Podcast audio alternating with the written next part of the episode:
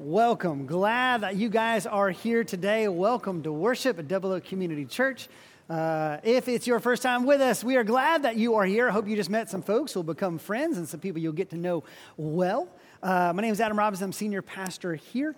Uh, and we are going to be jumping into the sermon uh, in just a minute. If you haven't been here the past couple weeks, uh, we're going to be doing that so we can have more musical worship on the back end. So that is coming. But we are going to continue our worship through giving uh, right now. If you look to the left uh, on the end of that row, you'll see some baskets. And if you go ahead and begin to pass those down, this is an opportunity for us to give back to the Lord in our tithes and offerings. If you are a guest, Please don't feel any obligation at all, but this is for us as members and folks who call Double Oak home uh, to really honor the Lord with our gifts and offerings. And I, we got ushers and deacons who will be coming down uh, to pick those up in just a moment as we do that.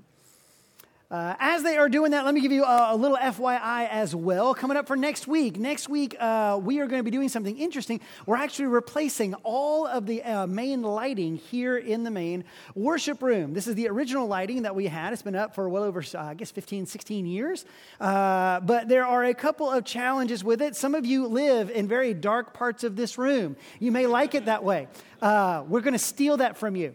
Uh, we're, we're, taking it away. Uh, but there's just been some dark parts that we can't actually fix with the lighting that we have. We're going to be replacing all of this with LED lighting. It's going to have coverage over the entire room. Don't worry, it's not going to be like super fluorescent bluish. We're going to still have the same warm lighting that we have, but we'll be able to do a lot of different colors, a lot of different things as well. With that, as well as the additional coverage, uh, it is also going to kind of pay for itself over time. It is much less expensive uh, to run LEDs rather than all of these lights, over the years, it will actually pay for itself.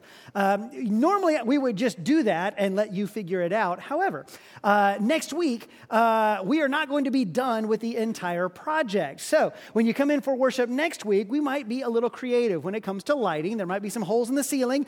Um, it's not chaos, right? We're doing it on purpose. Uh, and by the following week, everything ought to be exactly the way it needs to be. But next week, as you come in, we'll all just be kind of rolling with it a little bit as we continue that process. But I didn't want anybody uh, to be caught aback by that. In fact, when we get done with this service, I'm going to ask y'all to move the chairs out because we'll have crews in here working on lights all this week. So if I forget that, remind me at the end of the service. I would appreciate it. Um, but I am thrilled that we're going to have uh, this new capability here in the room for years to come. Uh, but grab your Bibles now, if you will. Let's go to Luke chapter 17, verse 11. Luke chapter 17, verse 11 is where we're going to be this morning as we continue our worship series called Reaction. What we've been learning over the past couple weeks is that all worship is a response, it is a reaction to who God is and what He has done. Uh, it's not just something we invent on our own, we are reacting to who God is and what He has already done. And over the course of the series, we're looking at all the different types of reactions that we can have. Some of those reactions are voluntary, some of them are involuntary, and there's a lot of different types of reactions. Last week, we looked at coming to the Lord's table.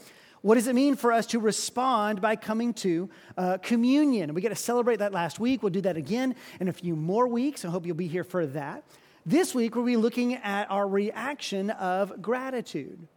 What does it look like for us to be thankful to the Lord. How do we respond to the Lord in gratitude? It's one of the main ways we're commanded to respond in Scripture, and it ought to be one of the things that just naturally comes out of us, that reacts in us when we experience the Lord and who He is and what He has done. And so, how do we respond in gratitude?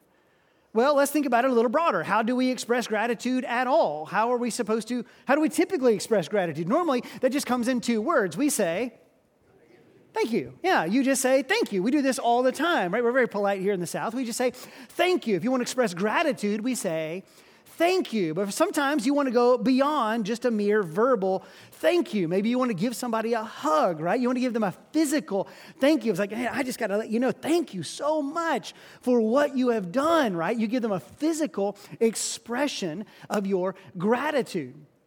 Maybe you want to actually give a gift in gratitude. You say you like a thank you gift, right? Where you say, hey, listen, because of what you've done, I actually want to give you a, a gift, an expression of my gratitude to you. You actually provide a gift to somebody.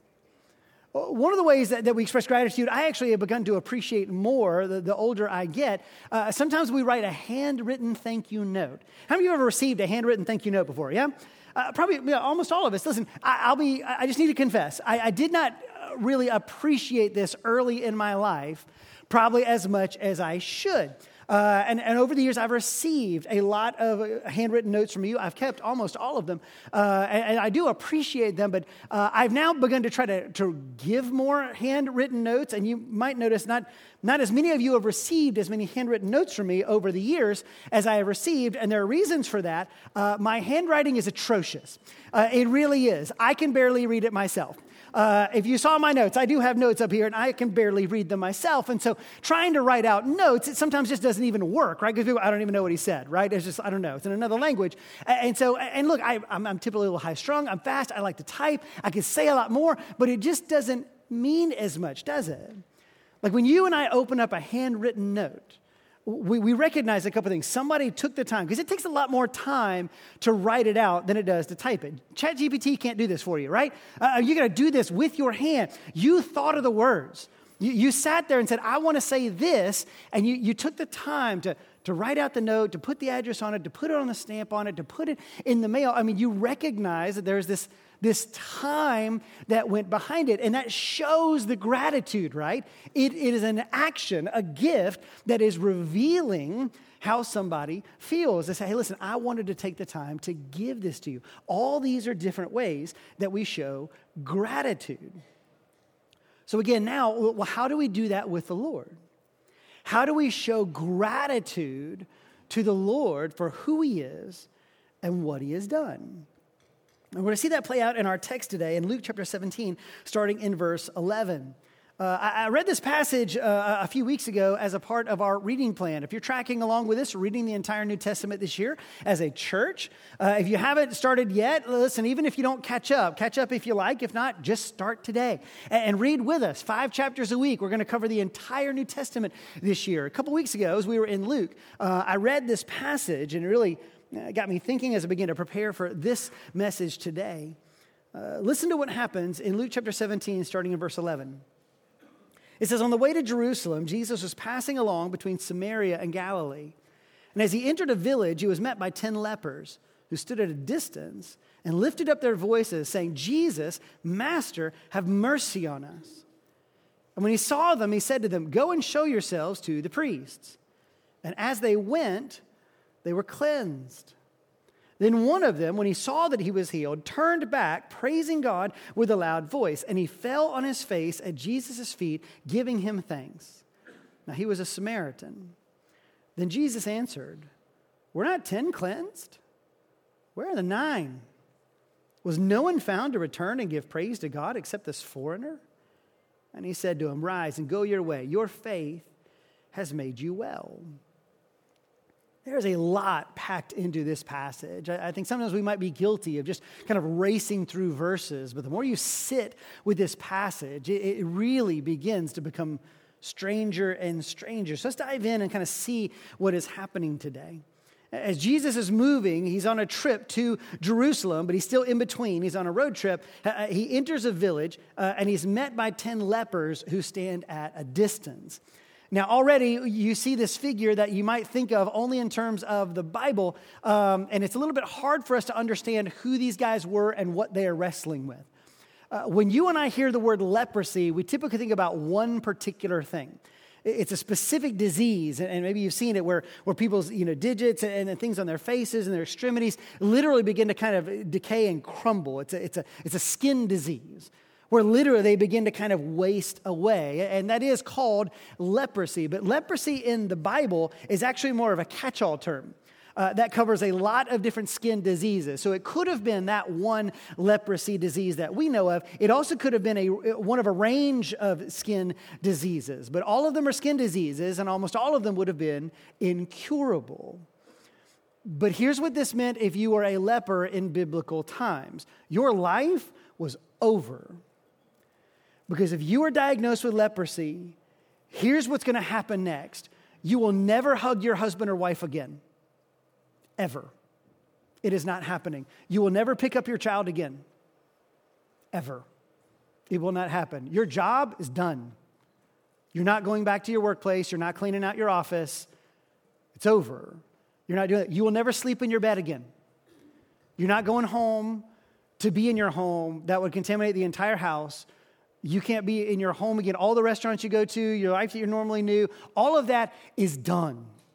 And you will now live outside of the city so you can at least see your family, but you can't get near them. But you're going to live out there with all the other lepers. That's your life. And it's almost definitely not changing.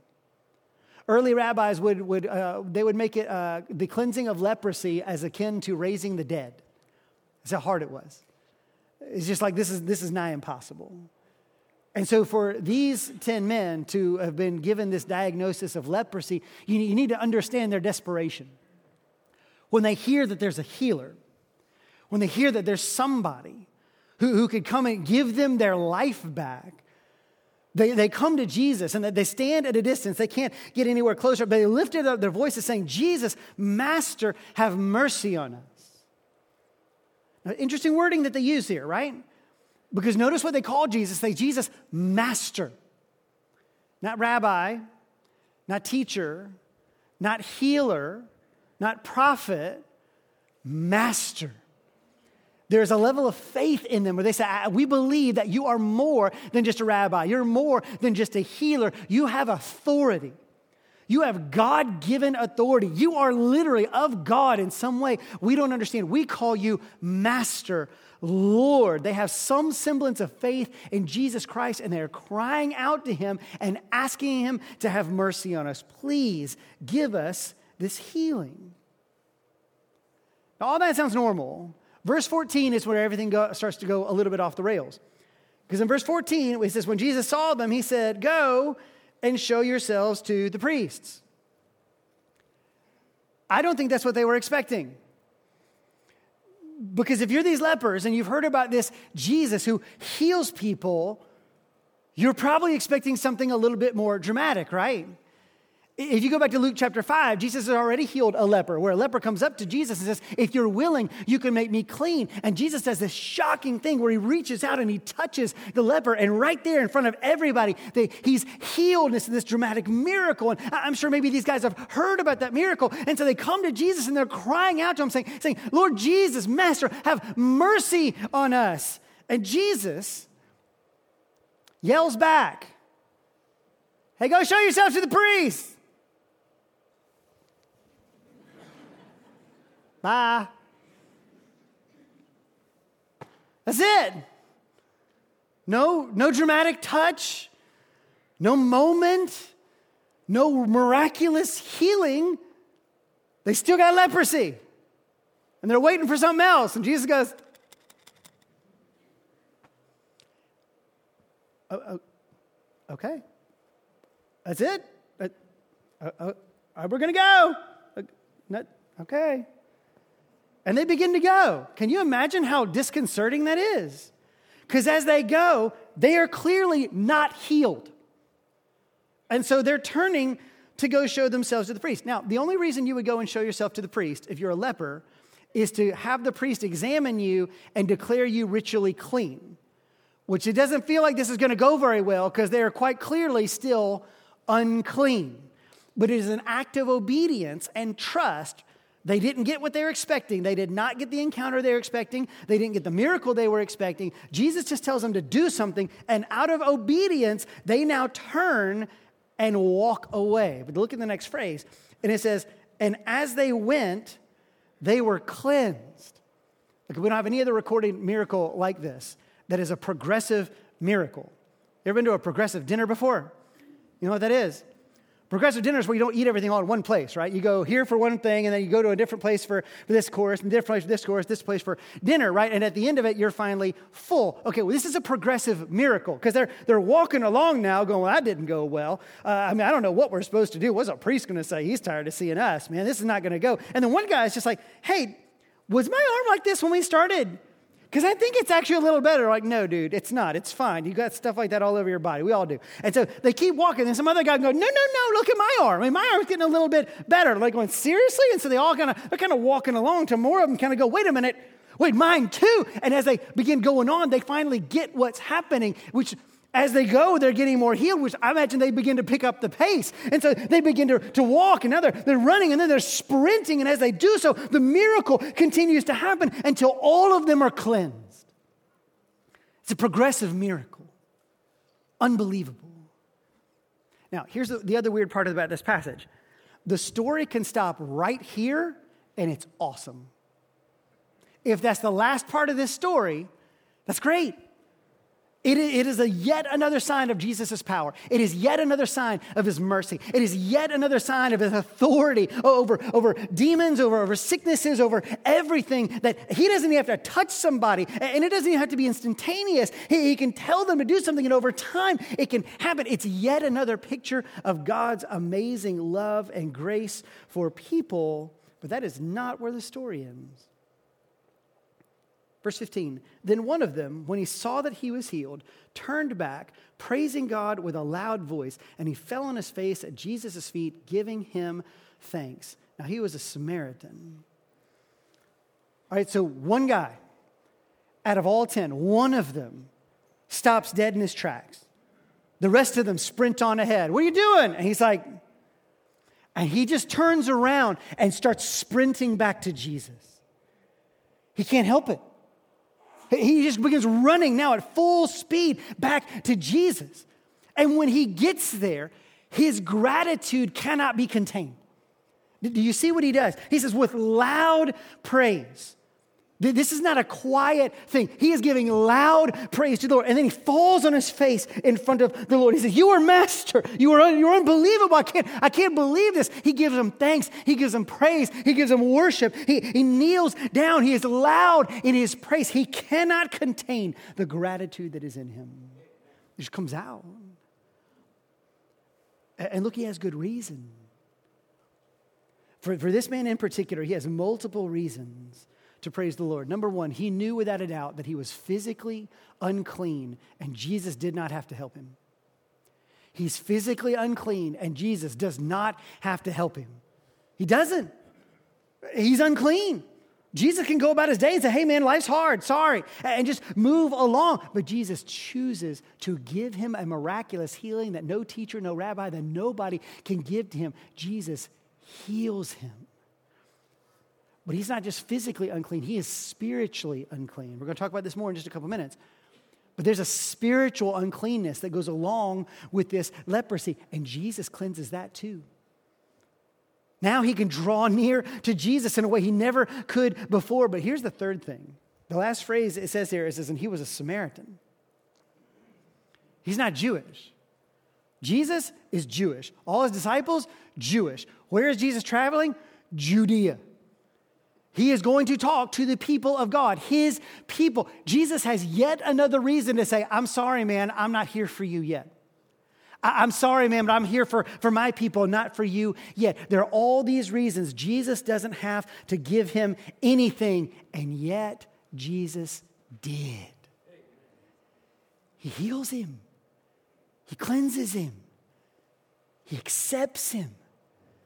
And when this man realizes all that Jesus has done for him, he cannot help it. He runs back and throws himself at the feet of the Lord to worship, to react in gratitude. But then Jesus asks a very interesting question. Look at verse 17. We're not 10 cleansed? Where are the nine? Was no one found to return and give praise to God except this foreigner? Where are the nine? Jesus is fully aware that he just did 10 miracles. He, he's not unclear about that. He knows he healed 10 guys. It wasn't just like a, like a miracle. I go, hey, let's go see what happens. I don't know. How many of you get healed? Who knows? We'll see. He says, no, I healed 10 guys. I know exactly what I did. And only one of them came back to praise. Where are the nine?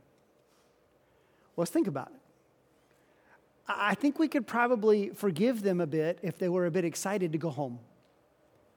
Remember, they just found out that they can go home again, that they can hug their loved ones again, They could have their life back again. If you and I had been told we would never have that back, and then all of a sudden we were healed supernaturally and we were going to get that back, I think we could be forgiven if we were a little excited to get back to it. These guys are so excited. Man, they are running headlong. They cannot wait to get to that priest and beyond him to get back to their families and to their life.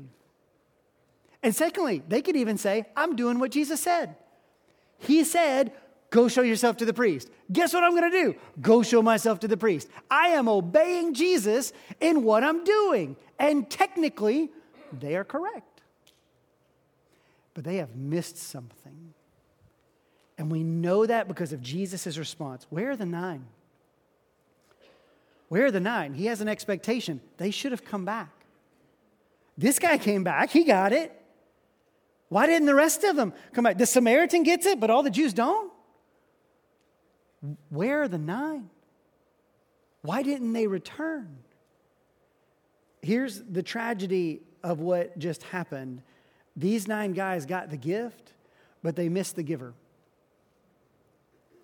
They got an incredible gift, but they missed the giver. You see, the Samaritan, when he comes back, he receives the greater gift. He said, Adam, what's greater than a healing like that? Well, that healing is temporary. Sooner or later, you're going to have to face death. We all will. Yes, you get your life back temporarily, but this guy just got something amazing. When he runs back, notice he doesn't stand far off. He comes right up and close to Jesus, right there at his feet. He's never been able to get that close before. He now has a personal encounter with God unlike anything he's ever had before. He has a personal relationship with Jesus, unlike anything that's been available to anyone before. And the nine missed it. Yes, they had some semblance of faith. Yes, they received the gift, but they missed the greater blessing because they did not return to react, to give thanks to the Lord. So the question for us this morning is, is, is which, which group are we in? Are we more like the Samaritan or are we more like the nine? Because look, we all came today crying out for mercy, did we not? We all come in here with our stuff. We all come in here with our brokenness. We come in here with our needs. This morning, I do too. We, we come in here and God, have mercy on me. And God, in His grace and His mercy, often gives us what we ask for. But the greatest gift he can give us, and the thing he wants to give all of us, is even beyond any gift we might receive. He wants to give us himself. And the question is when God gives us what we ask for, do we just enjoy the gift, or do we turn back and enjoy the giver as well?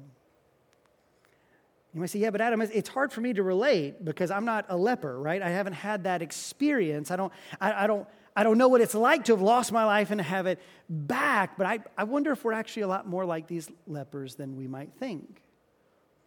Not physically, obviously. We didn't come in here with an incurable skin condition, but we did come in here with an incurable spiritual condition, did we not? Because there is something that all of us suffer from or have suffered from. All of us are struggling with our sin. All of us have a spiritual condition that has separated us from the Lord and from other people. That's what sin does, it breaks relationship.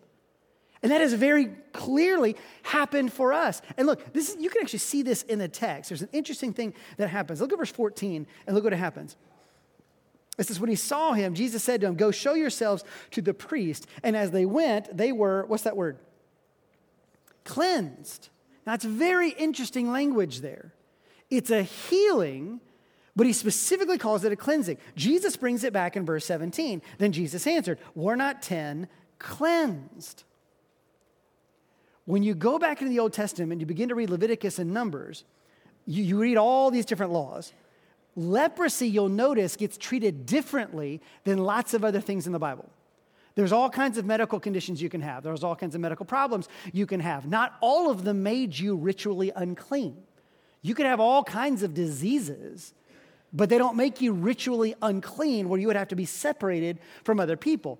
And you might think, much like I did, say, well, Adam, that's because the Lord is, is kind of helping them out. We're talking about people thousands of years ago. They did not have modern medicine, they didn't understand about infectious diseases. And so here's God kind of helping out his people, saying, hey, you better keep infectious people away from others so it doesn't spread through the entire camp. And I'm sure there's a little bit of that here, but when you see this cleansing language, that's almost always associated with sin. When you have the Day of Atonement, it's talking about the cleansing of sin. The impurity that comes with leprosy is not just a physical impurity, it's a spiritual impurity. The reason you would put people outside of the camp is not just to keep the disease out, is to keep the impurity out. So that the spiritual impurity would not spread. The Lord was actually teaching his people something about sin and what it does, and about holiness and who he is. And that's something you and I absolutely understand about because while you and I have not been afflicted with leprosy of the skin, we kind of have leprosy of the heart. We have sin in us that separates us from God and from other people. And praise be to God. You know what He's done for every born again believer in this room? He has cleansed you of that disease. He has given every single one of us salvation. He has drawn us close. He has healed us. He has given us life back. Whereas we had every reason to be left out in the cold, every reason to, be, to not receive healing. Instead, what we received was this unbelievable mercy from the Lord. Think about it. When you, were, you and I were far away, Jesus came close. Do you know why these lepers can catch the attention of Jesus? Do you know how, why he's in earshot? They can't get near him but they can hear their voice. He can hear their voices. Do you know why? Because Jesus Christ laid aside his glory, took on human flesh, and made himself approachable. He literally came near to us. He didn't have to do that. He has made himself approachable. He draws near to us. That is a gift. When we were lost, he came to found, find us. We're in Luke 17. If you go back just to two chapters, Luke chapter 15, you can read about the lost coin, the lost sheep, and the lost sons where it says that Jesus leaves the 99. He's the good shepherd who comes after that lost sheep, scouring that house, looking for that lost coin. And yes, whether the son is far away or even close in the backyard, he's going to go and find these lost sons and said, You can have your life again. When we are lost, Jesus came to find us. When we were sinful, Jesus cleansed us. Yesterday, we, we came up to the table and we were, organized the body and blood. Jesus says, Listen, I'm going to literally have my own blood be shed to cleanse you of your sin. These other nine guys who are going to be, beat this, the, the, the Samaritan to the priest, when they get there, there's a whole sacrifice that they're going to have to make that shows a cleansing spiritually from where they have been. Jesus Christ is that sacrifice that cleanses us of all of our sin. If you're a born again believer, Jesus Christ shed his blood to cleanse us of all impurity. Which means this you are loved more than you can possibly imagine. You're not simply tolerated, you're not simply accepted, you are loved. He chose you, sought you. When you ran from him, he came after you. When you were incurable, he cured you.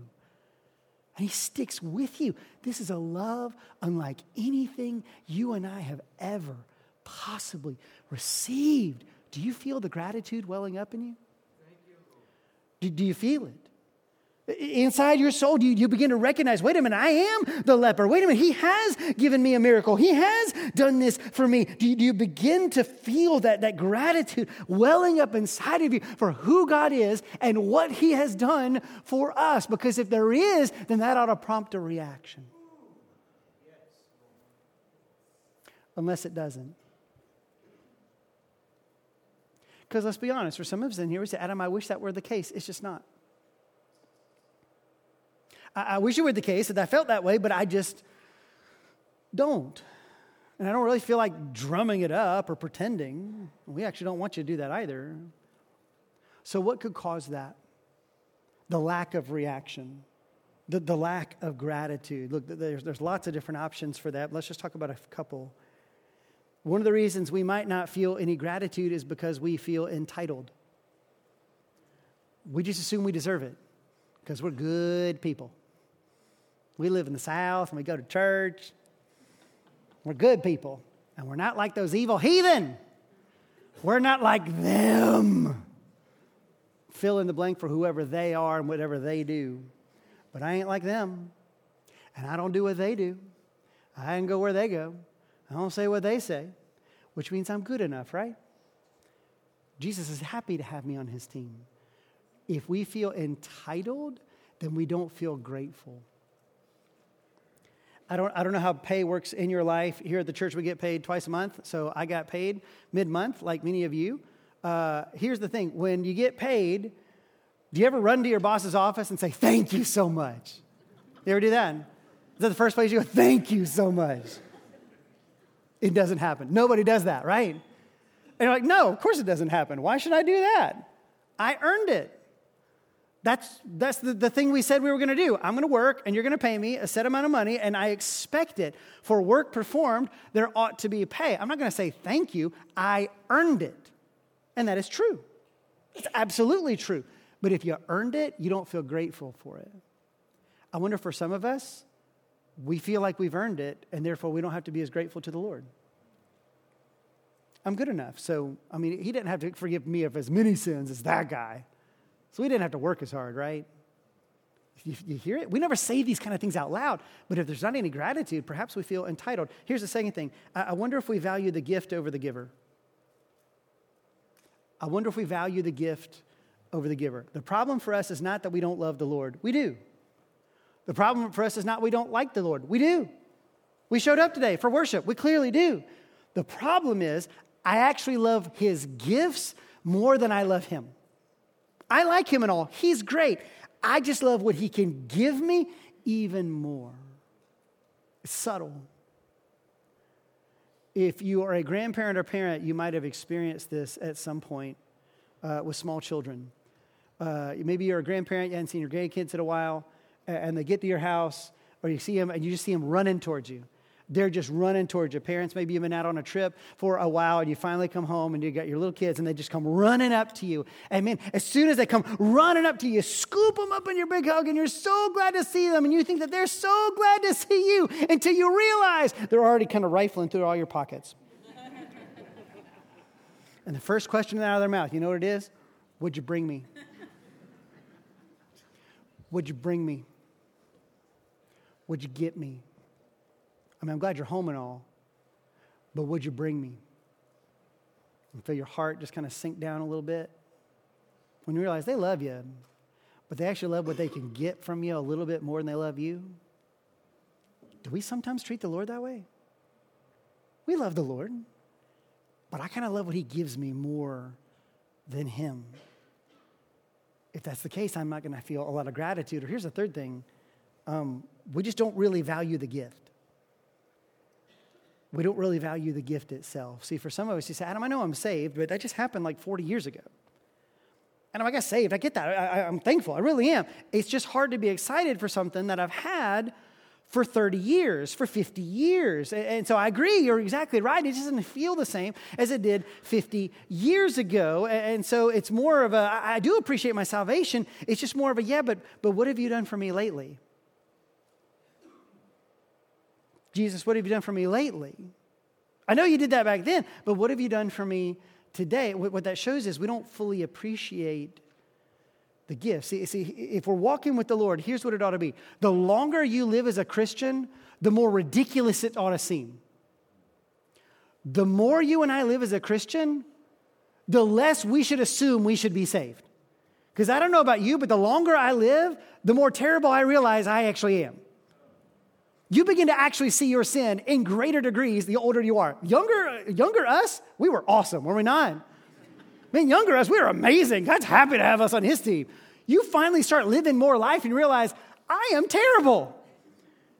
And the longer you do that, wait, wait a minute, I, my sin was way worse than I thought it was. And look, that's not, that doesn't bring me pain, it brings me joy because as soon as I realize just how terrible I am, you know what that means? It means that God's grace is even greater than I ever thought it was. God's grace is always greater than my sin. It's always greater than your sin. So it doesn't matter how bad you actually find out you are. His grace has already gone before you and says it's even greater than that. Which means I have even more reason to praise the Lord, do I not? I got more reason to be excited about Him. So the longer I live, I ought to be more excited about my salvation, not less. Unless, I just don't value the gift? What if we're coasting? And we're just not growing in the Lord. And, and, and so we're getting farther and farther away from that original salvation. And we're just, we, we don't have gratitude for who He is or what He's done. See, if that's the case, what it, what it shows us is that we've got, a, we've got a flawed perspective. The way we see things is off. We're, we're, not valuing things appropriately. Some things that aren't as valuable we think are greater, and some things that should be more valuable we think are lesser. There's a problem in our perspective. We talked about this a few months ago. If you're here last fall, uh, we did a sermon series called Treasure.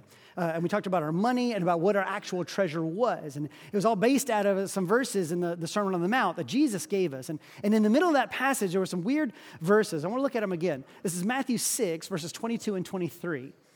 And listen to what Jesus says. He says, The eye is the lamp of the body. So if your eye is healthy, your whole body will be full of light. But if your eye is bad, your whole body will be full of darkness. If then the light in you is darkness, how great is the darkness?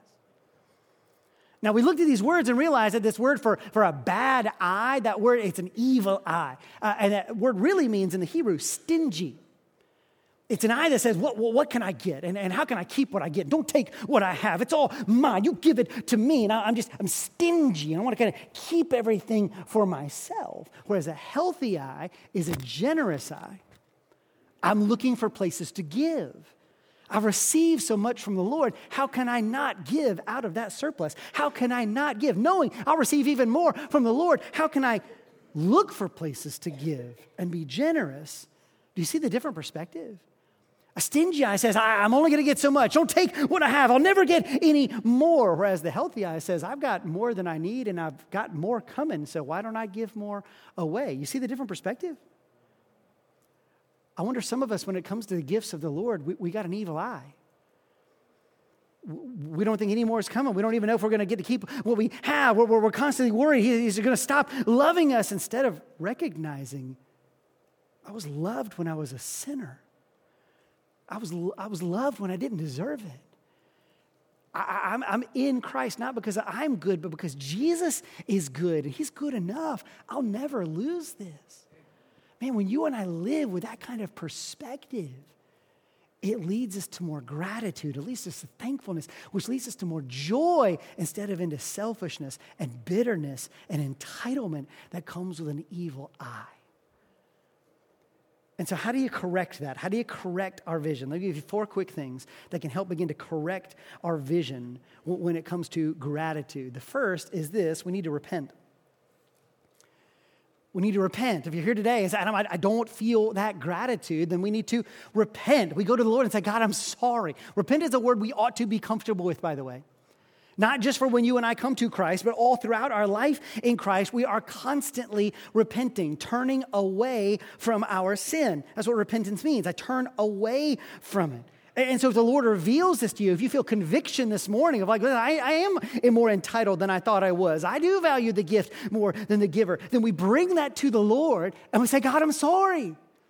God, I'm clearly not seeing this well. Can you help me? Uh, Lord Jesus, have mercy on me. Would you heal me? Would you correct my vision? I want to see you for as you really are. But Lord, I have valued the wrong things. We confess and repent and we turn away from that.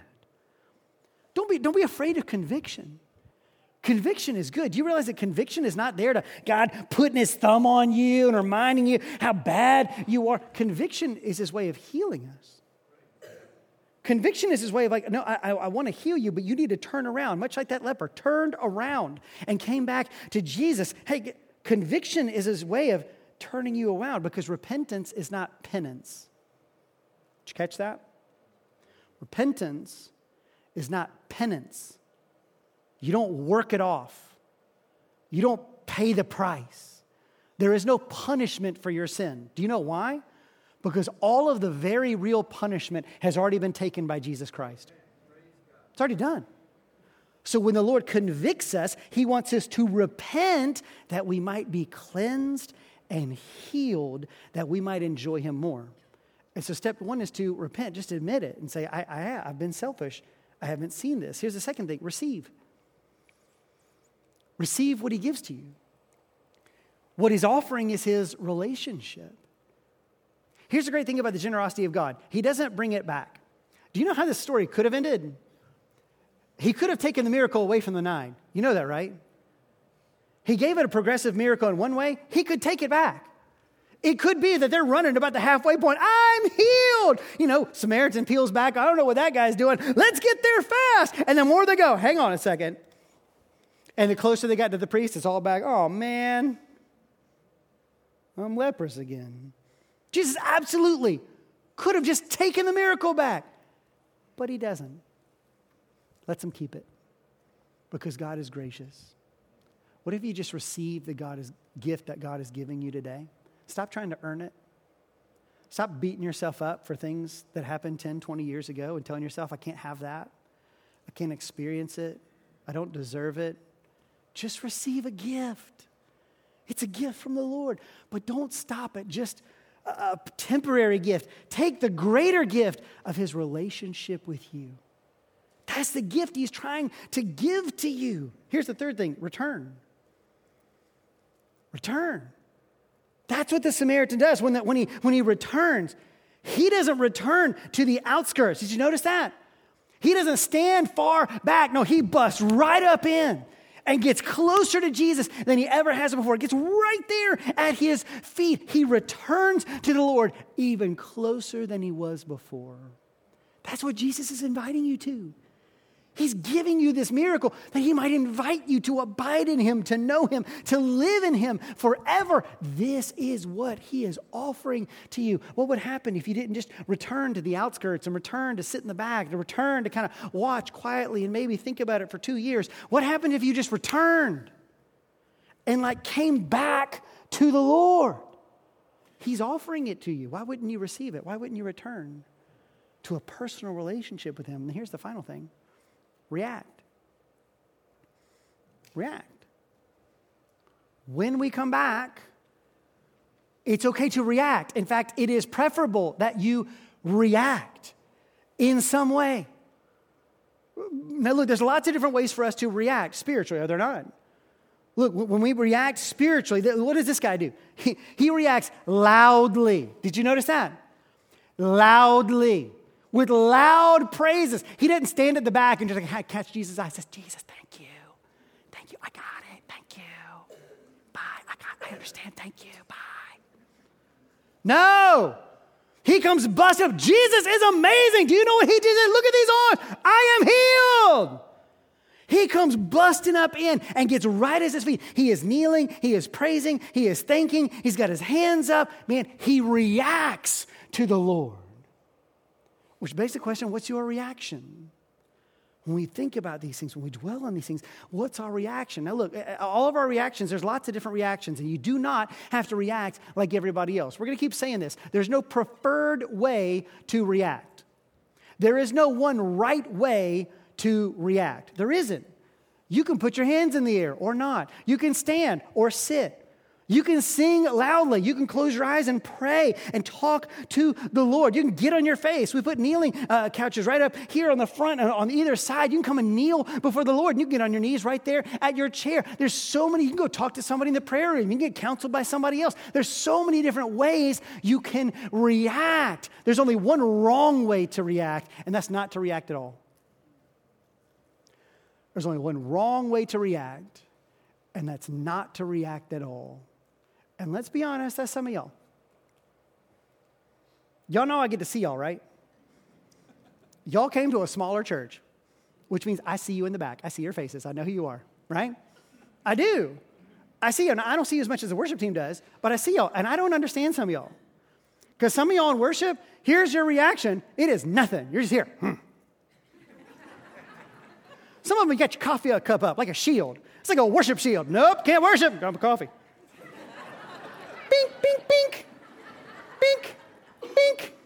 Nope, can't raise my hand, so you got a coffee cup. Bink, can't spill it on anybody else. Bink, sorry, got a coffee cup. As if you've ever done that at a football game. I can't cheer for the touchdown. Got a cup. I wish I could cheer right now. I really wish I could, but I can't. I got this cup in my hand. You can sit here, stand, watch. Hmm, people are singing. Hmm. As if you're not involved. What are you doing? Quite literally, what are you doing? Because it looks like you're doing nothing. It looks like you're choosing not to react. Why is that? Because again, you don't have to react like everybody else. But when faced with this type of joy, this type of gift, how could we not react? Now, look, I understand it's a little bit hard in this room. It is. Uh, this past weekend, I went with about 60 of our guys uh, to a men's conference. Uh, we were over at uh, Samford University with about 1,600 men from all over the state. It was awesome. Uh, for you men who didn't get a chance to go with us, I hope you'll go with us next year. It was awesome. We had an incredible time. Uh, we were in the Wright Center at Samford University, which I've had a lot of incredible experiences there. Uh, went to school there. Um, but it's a theater, right? And so there was, there was a stage and there were lights. And so we had these incredible worship services. Buddy of mine was leading worship. Uh, and it was awesome. I really enjoyed it. Uh, and you've been in rooms like this before dark, closed rooms with lights in it. And it's just a little bit easier to worship sometimes in a room like that, isn't it? It is. There's a reason you build black rooms with no windows, is because it gives you this illusion that you're actually more alone than you actually are. This is why if you went out to a romantic restaurant for Valentine's Day, and if you did not, guys, you're late. All right, listen, if you if you did not do that, listen, the reason they do the lighting real low is and they don't do like the track fluorescent lighting up top is because one, that kills souls. I don't even know why people put that in.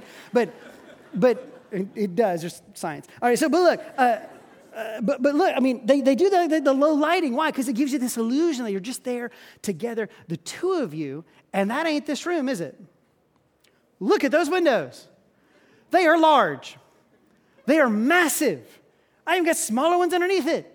This is a large, well lit room, and it's not at night, it's Sunday morning, and you're all on the clock right now, aren't you? You're right now resisting the urge to look at your watch. I know you are. Right, don't look, he's looking at me. He's looking at me. Wait till he turns away, then I'll look. You're on a clock, you're in a well lit room, and say, Adam, I don't feel very alone, and so I feel a little bit more conspicuous when I react. I understand that. But when this man turned and ran to Jesus, he was not in a dark room. It was broad daylight in front of everybody, and he could not help it. Why do we? Why do we? You're in a room full of Christians, people who love Jesus.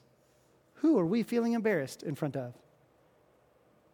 And so, my question is when we come to the Lord, what, what gratitude do we bring? How can we express our gratitude to the Lord? Right now, and we're about to do this, we're about to practice this for, for a good period of time until the end of the service today. We're going to practice gratitude. And you have the opportunity. Again, you don't have to react like anybody else, but what is your reaction to the grace, the mercy, the healing, the salvation, the goodness, the pursuit, the love? That God gives to each and every one of us, what's our reaction to that? So this one, bow your heads and close your eyes for just a moment. And the worship team is going to come back up, and we're actually going to spend the rest of our time singing. But singing is not the only thing that we are going to do. Again, you've got freedom in this room. I'm going to be over on my right, your left, and kind of standing here. If you'd like for me to pray with you, I'll be available. There's going to be folks in our prayer room if the Holy Spirit's moving in your heart and saying it is time for you to stop waiting, you need to pray with somebody. You got me up here, you got people over in the back uh, on your, your left, my, uh, actually my left, your right, in the back corner. You can go and pray with somebody there. We've got, we got kneeling couches right up here. If you just want to come, or uh, cushions up here. If you want to come and kneel, you can stand, you can sit, you can sing, you can pray. You don't have to look to anybody else to see what you need to do, but we need to react because the Lord is real and He is good, and He has saved us, and He has cleansed us, and He is inviting us close. How could we not give Him thanks? How could we not, both involuntarily and voluntarily, choose to give Him thanks today? And so, Heavenly Father, thank you. Those words are, are not good enough, just the two words, thank you, but just thank you. Thank you for who you are. Thank you for what you've done. Thank you for how you love us. God, thank you for a salvation that we still don't fully understand. For a love that's greater than we understand. To cover sin, I don't fully understand. To draw me closer than I understand. You're just so patient and gracious. And sometimes, Lord, I, I, confess on behalf of all of us, we've just, we've just loved your gifts more than we've loved you. We keep asking for things instead of asking for you. And so this morning, we just want to say thank you for you. Thank you. Thank you for who you are and how you love us. And so, for every one of us, would you meet us where we are and would you help us, Lord? We need the help. I'm so sorry. But we need the help that we might bring you proper gratitude this morning. So, all across this room, for all of my brothers and sisters, all of us here today, we make a choice to worship you in thanksgiving today. Thank you, Lord. Receive our reactions today. Let's worship him.